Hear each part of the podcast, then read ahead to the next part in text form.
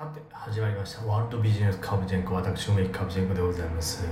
いや今日のね相場をちょっと見返していきたいななんて思っておりますけどもね。はい。どうですか？FM 東京風に、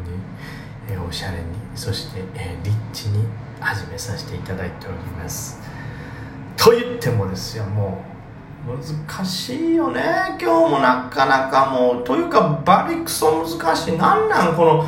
日経平均とかねチャートこれまた寄り点も寄り点ですよ。しかもクソ寄り点ですよ。え？始まったところこれ何ぼですか？一番高値すぐね始まってすぐつけました。2万9256円。ねつけたと思ったら最終的にはそこから対して上行くこともなくどんどんどんと下がってしかも引け前にはガッツンと大きく下がって最終的に2万8703円とか700円割れまで来てますからもう550円ですよ1日の間に。あねえー、およそ2%ぐらいの下落になるのかな？この高値からというと。これねもう普通にね本当えー、よよりというか昨日この前の終わりはい終わりねからこれだったら別に121ポイント。そんなにね大変じゃないですけどこの落差出るとねもうちょっと本当ねもういろいろ影響を受ける銘柄があってとにかく日経平均とかも気にしながらの立ち回りになるからすごい難易度は上がっております。まあでもですよそんな中でもこうね確実にバーンと上がってる銘柄があるわけでございますね。サマンサ JP サマンサタバサですね。まあ上がってますしまあイグニスはね、えー、まあ MBO ですか。だからちょっとほっといたとしてあとはこのニレコってところかもね。エコミックなんかもこれもあれやね分割やからまあそこまで気にしなくていい。あとは宮越ね。これも不思議な上げ方ですね。その何て言うんですか？大風呂式店上げみたいな。まあちょっと前のホープみたいな感じでありますけどこう何て言うんですか？このうちの会社1兆円ぐらいの規模になりますよ。1兆円規模の投資企業を目指しますよという、えー、まあなんか会社発表がありですね、まあ、それで伸びてると、まあ、それがまあ何かというとまあ中国とね歴史的になんか昔からつながりがあるからそれによる投資で、えー、かなりうちの会社頑張れるんじゃないかなみたいなことをおっしゃってるということですね。まあ実際こう、えー、宮古市はね中国になんか大きな土地を持ってるんですよね。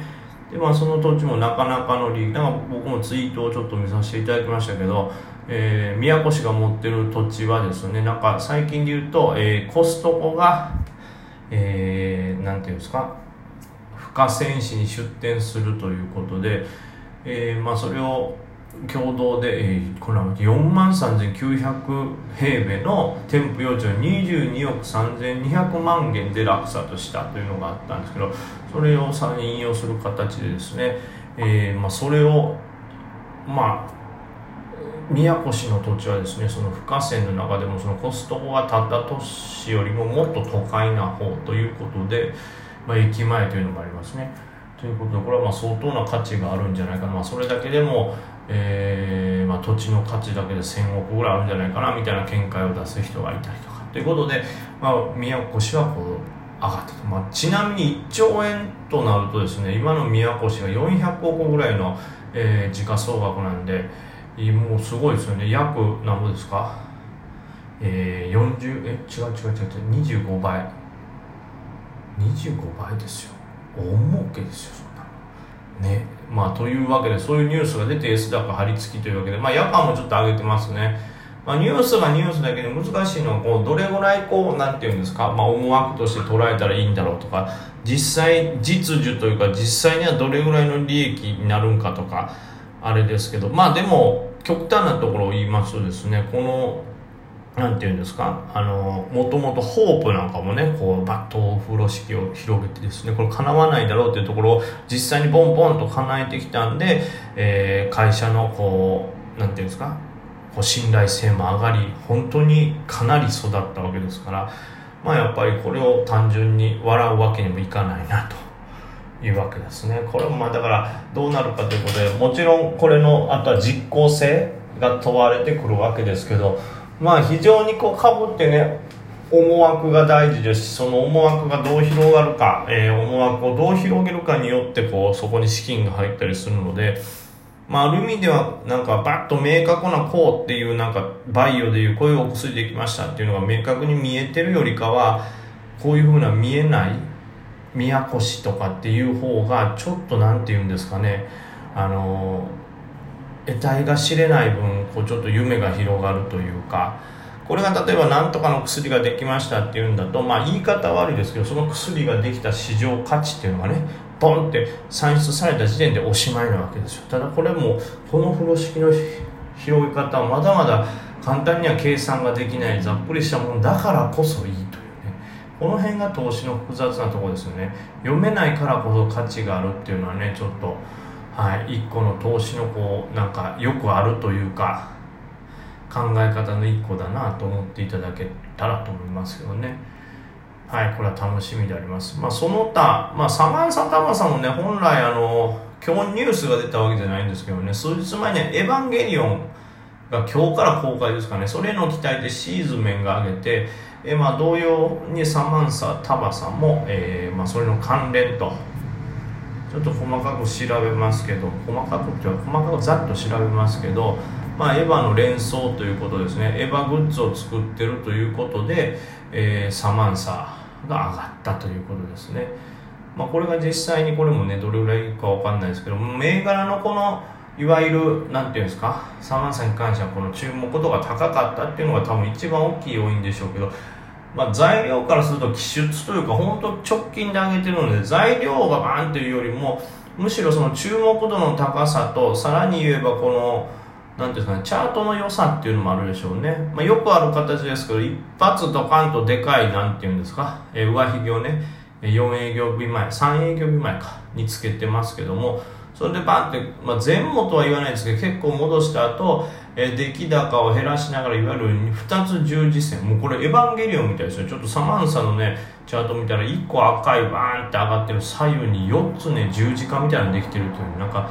今のエヴァは知らないですけど昔のねエヴァのあの最後のラストシーンみたいなね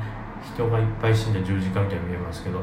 そしてその後にズドンと跳ね上がるという形で、まあ、よくある一発上髭つけて出来高できて戻した後に、えー、出来高が枯れたもののこう値段というか値動き価格は止まってえー、でまあ売りが枯れたところをズドンと発射したという形で多分このチャートが交換されたっていうのもあるんで、まあ、材料的なものとは別の回というところでしょうね、まあ、これが明日どのようにこうなんていうんですか？あの評価されるかということですけど、まあ、例えばこの中でも材料だと思って買ってる人からすると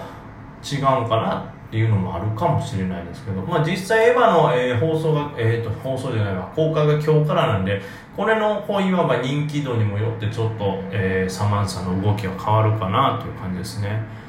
まあでもそんなもんか。そこまでやっぱり今日はね、えー、多くないですね。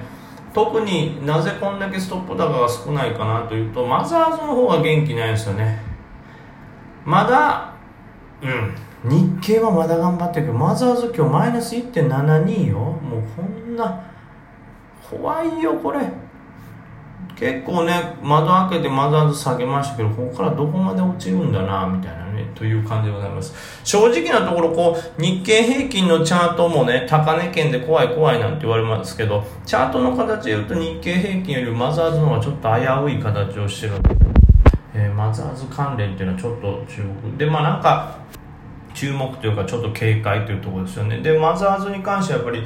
全体的に高決算銘柄とかのこの信用改ざんが溜まってるっていうのもあるんでかなりちょっと上値が重い展開だなと思いますね。だから今後ね、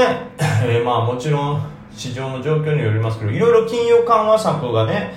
アメリカでも発表されてこうね日本もねまだまだ黒田総裁がそそんな締め上げないということがこう言われたにもかかわらずこの上動きということは、まあ、日経は日経でちょっとこの迷いの中にあるんでしょうけどただ日経平均に関してはね結構空売りも溜まってるというか空売り比率も上がってるっぽいんである程度空売りが入った上でこの価格帯とか下落幅ということなんでうん。まあまだそっからこなりいきなり大崩れってことは僕はちょっとね考えにくいかなと思うんですけど逆に、えー、マザーズに関してはね信用改ざんがある上にチャートの形も良くないもんで今レンジの加減ぐらいにいるんですけど本当下手したらもう一段下あるかもしれないですね。これもまあ1日でドスンっていうよりかはうんまあ1週間とか2週間ぐらいかな。かけて下手したらこの1940ぐらいのサポを、えー、探っていく展開になりそうな気もしますよね。そうするとわざわざかなり空気悪くなるんでうんちょっと嫌な流れですね。まあと言ってもですよ。まあまあまあまあ。あの個別でね細かくデイを取るということでやればそこまで問題ないとか。ただちょっとねそのデイに関してもそのマザーズの雰囲気が悪いということで上げ幅が縮小されてるのもありますしまあ上げるにしても例えば材料に対してのこう感度がなんていうかな今までやったらもっとバッと人が集まって上がってたところをそこまで集まってない上に、えー、信用改ざんが溜まってる銘柄が上値が重いということで売られるみたいな展開をねちょっと感じてるところがあるんでちょっと今までと違う戦略に僕も変えようかなとね思っております。というのもこの同じような今までの戦略でこの1週間2週間ぐらいやりましたけど何種類か戦略取ってるんですよ。その中で調子のいいパターンが今までのデイトレじゃないというね。どちらかというと大型株のえー、スイング気味に持ってる銘柄の方が、えー、成績が良くて助かってる部分があるので一回ちょっとねあの作戦を変えていこうかなと思います。だからまあスイングに関してもちょっとマザーズのその動きだとちょっと怖いのもあるんでまあ長期間で高決算が見直されるっていうよりかはなんか材料であったりとかねなんか近々こういう銘柄が盛り上がるんじゃないかっていうのが近くにこう上昇のなんか要因が秘めてるものスイングよりももっと短い時間軸で戦うとともにデイとあとまあ持ちこそにしろワンデイとかのそういう戦い方にしようかなと思っております。ちょっと質問回答もこの後はい続けていきます。